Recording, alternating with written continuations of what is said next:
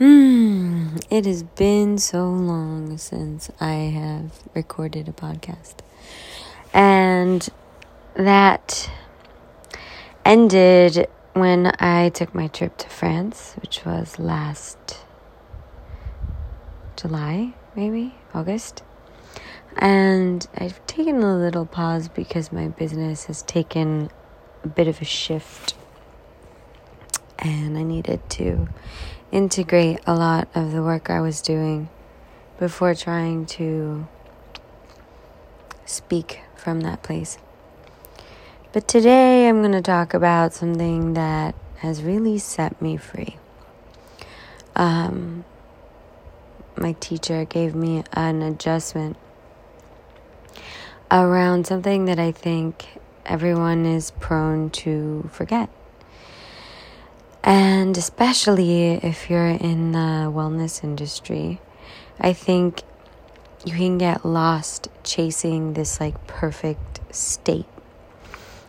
Perfect health or a perfect body or perfect wealth, perfect relationship, whatever it is. And mm, and you can forget that you are an entire spectrum of human being for a reason. And that being a good girl or a good boy or a good little human, it doesn't actually like mean anything. So if you you know have convinced yourself that like a good person only works every day and pays everything on time and is very respectful to everyone and is never late and is very polite and you know that life has afforded you like zero connection. And you feel disconnected from just life in general. That can be because you weren't just meant to be a robot. You weren't meant to just live in this one pole of human existence that tends to only value the good, the light, the perfection, the high performance, the attractive, all that stuff. The problem when you focus on only that stuff is that you miss out on its opposite spectrum the wild, the messy, the chaos, the, you know, unproductive, the unplanned, the anger and grief and sadness and these other really juicy human experiences that are what define how deeply you will feel the positive experiences.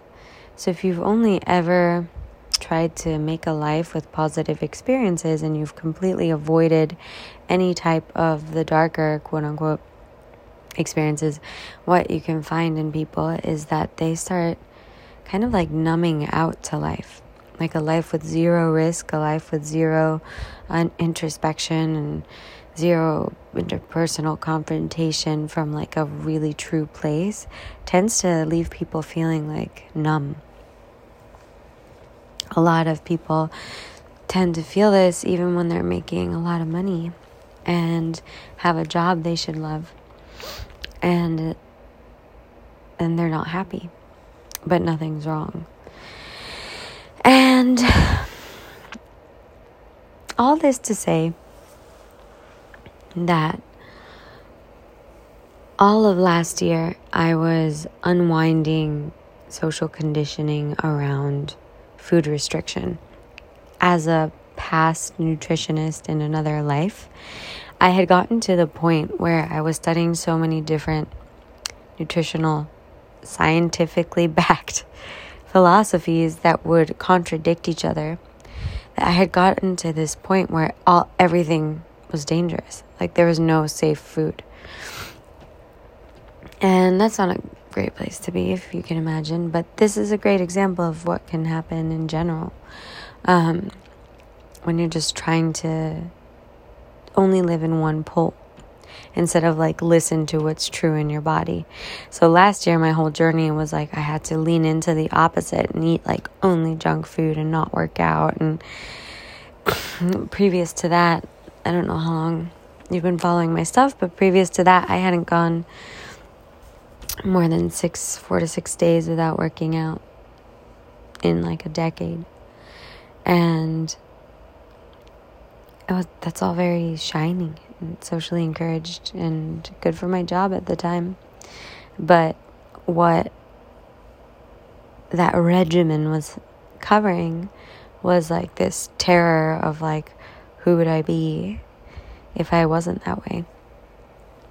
And I got to really face that last year and feed my body whatever it wanted so that I could learn to really listen to the fucking truth. And I have to tell you something like, hmm, your willingness to really feed yourself, like the truth of, of what your body needs in the moment, it just reflects in all these different places. Like the permission to practice the trust that you can eat what you truly are led to eating and not die from it, not become unhealthy, not become whatever the fuck the narrative is. Um, it's a it's a daily practice on trust. Trust that your body knows better than your mind. Trust that um, we're not some like out of control ego that just will, without restriction and discipline, like kill us. it's just not the truth. There's wisdom in our bodies, and I see it every day in my own body work, but also in body work with other people done over Zoom, which I think is fascinating because these people are, because of COVID, a lot of body workers um, went online to teach their wisdom. I'm integrating into my coaching some of that. And when I teach it to someone, they have to use their own hands instead of, you know, receive fully from someone else, which obviously has its own benefits, but they have to use their own hands to really connect with their tissue and fucking move shit around and really listen. And I just see the most marvelous, awe inspiring results from the simple practice of like touch. And it's not erotic touch, although that's got it obviously it's it's um benefits as well, but it's literally just getting your fingers in your tissue and just just really getting to know your body, your physical body. Before I started this work, there was a time where I I hadn't moved my face skin without like delicacy in my whole adult life. And I'm talking, this was not so long ago. And your tissue actually needs to be moved and massaged. And we've got lymph nodes running through our bodies like a circulation system. But our circulation system has a pump that pumps fresh, delicious oxygen all through our body and detoxifies us. Your lymph system does not. It needs you to massage it and move it in order to move lymph fluid around. And I got a little off track here, but what I was trying to say with the food thing is if you can't allow yourself trust and permission around taste, like how do you think that that impacts the permission you allow yourself in who you engage with, in what you do in life, in the jobs you pursue, in leaving incompatible things, in the way that you have sex? Like, it all affects. It all affects everything. And at the very beginning, I started talking about the spectrum of our humanity because this was the little gift I, I won't say it's little, it's enormous gift I got from my teacher which was just the goal is not to be perfect, right? And I know this. I live this, I know this, but I didn't know this to the extent that she teaches it, which is like there's a part of you, if you're human, let's call it, that knows exactly what it wants to do. And sometimes what it wants to do is unreasonable, destructive, and chaotic.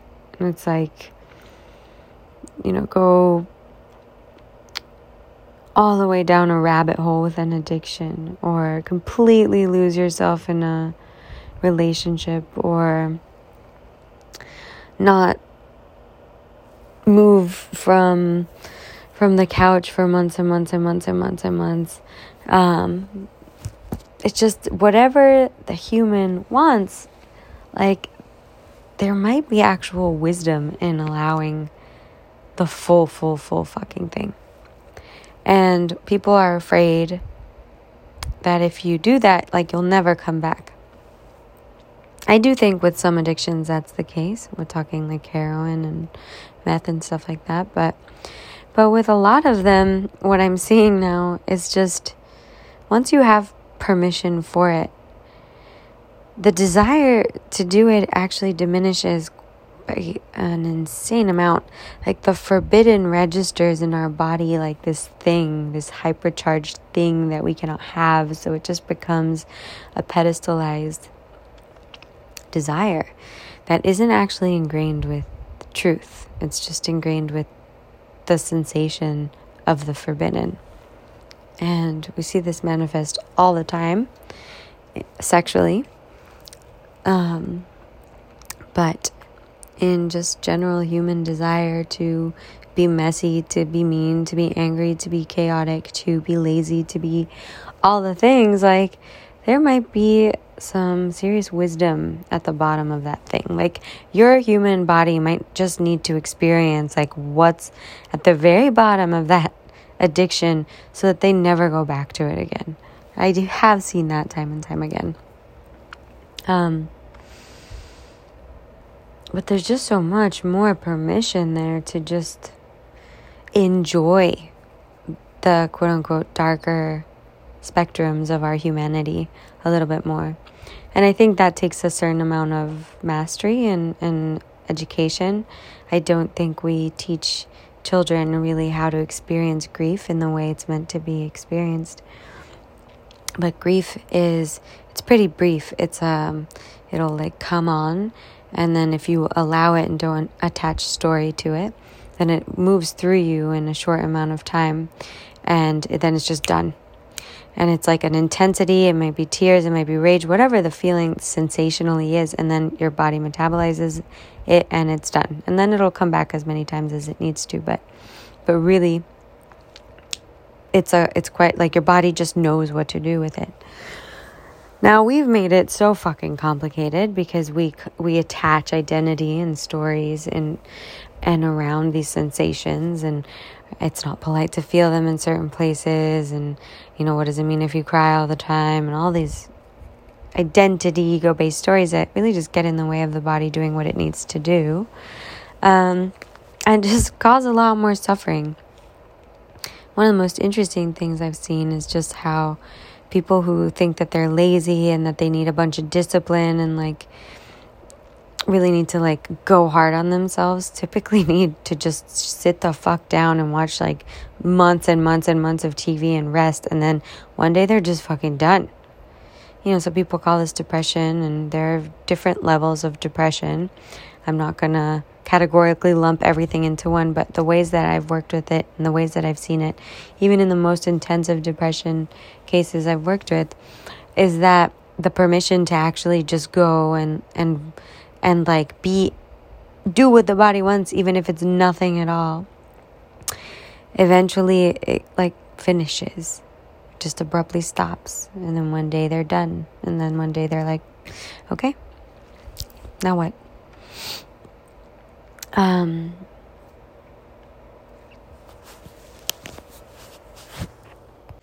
I think there's so much beauty in this and I'm not sure I'm able to communicate yet in words just how powerful this adjustment was because the way I approach things is typically like very intense. I'm ADD, and actually, what they've broken down around ADD isn't that you can't put your attention on anything. It's just that it has to be something that that interests you, and then you hyper focus only on that thing. And that's very much my experience of it. And when it comes to the journey I'm on being a teacher, being a coach, being a guide around existential just existence. Um, I I have basically looked at my body and my being as the main canvas. So when I work with any one modality, I will go fucking full in and go as far as I can on my body, even when my body's like, please fucking stop, woman. Um, and I just need to rest. I will be taught that lesson over and over again. But, but with this teacher, I don't even think that's possible, honestly. And you can message me if you'd like her name um, or her information. But um, I'm in a longer journey with her, about two to three years, and and just the permission, not even just the permission, actually the almost requirement to acknowledge what my human actually wants to do that isn't in alignment with what my teacher or coach or inner guide wants to do or thinks we should do. And then the ownership of those desires, and then the permission if I want to go and pursue those desires. Um, no matter how chaotic or destructive or messy. And what I have found is that in the permission, I, I actually don't want anything different than what I have, but I relate to those desires in a in a kind of like a fascinated way and I know that I could go there if I wanted to. And that just feels fucking epic like it feels delicious. It feels like like I'm seeped in trust that not only would I be able to handle if I wanted to do any number of things I I don't do on purpose, but that I would have the permission to fully enjoy it and like go all the way down, know that I'll just rebuild again.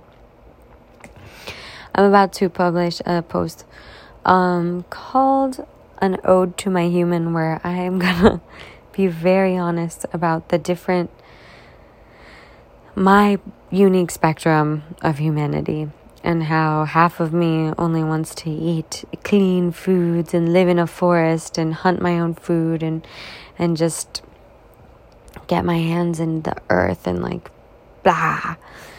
And then the other half loves bougie bathtubs and delicious food and restaurants and going out and dancing to house music in a warehouse and and there are multiple levels. I won't give too much away, but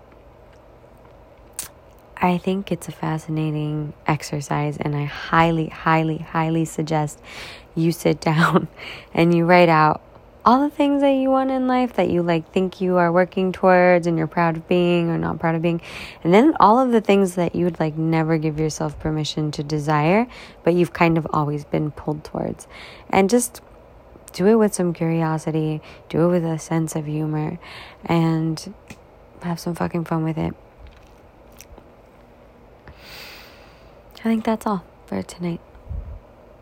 I hope you guys are having a good 2022, and I'll be back on soon.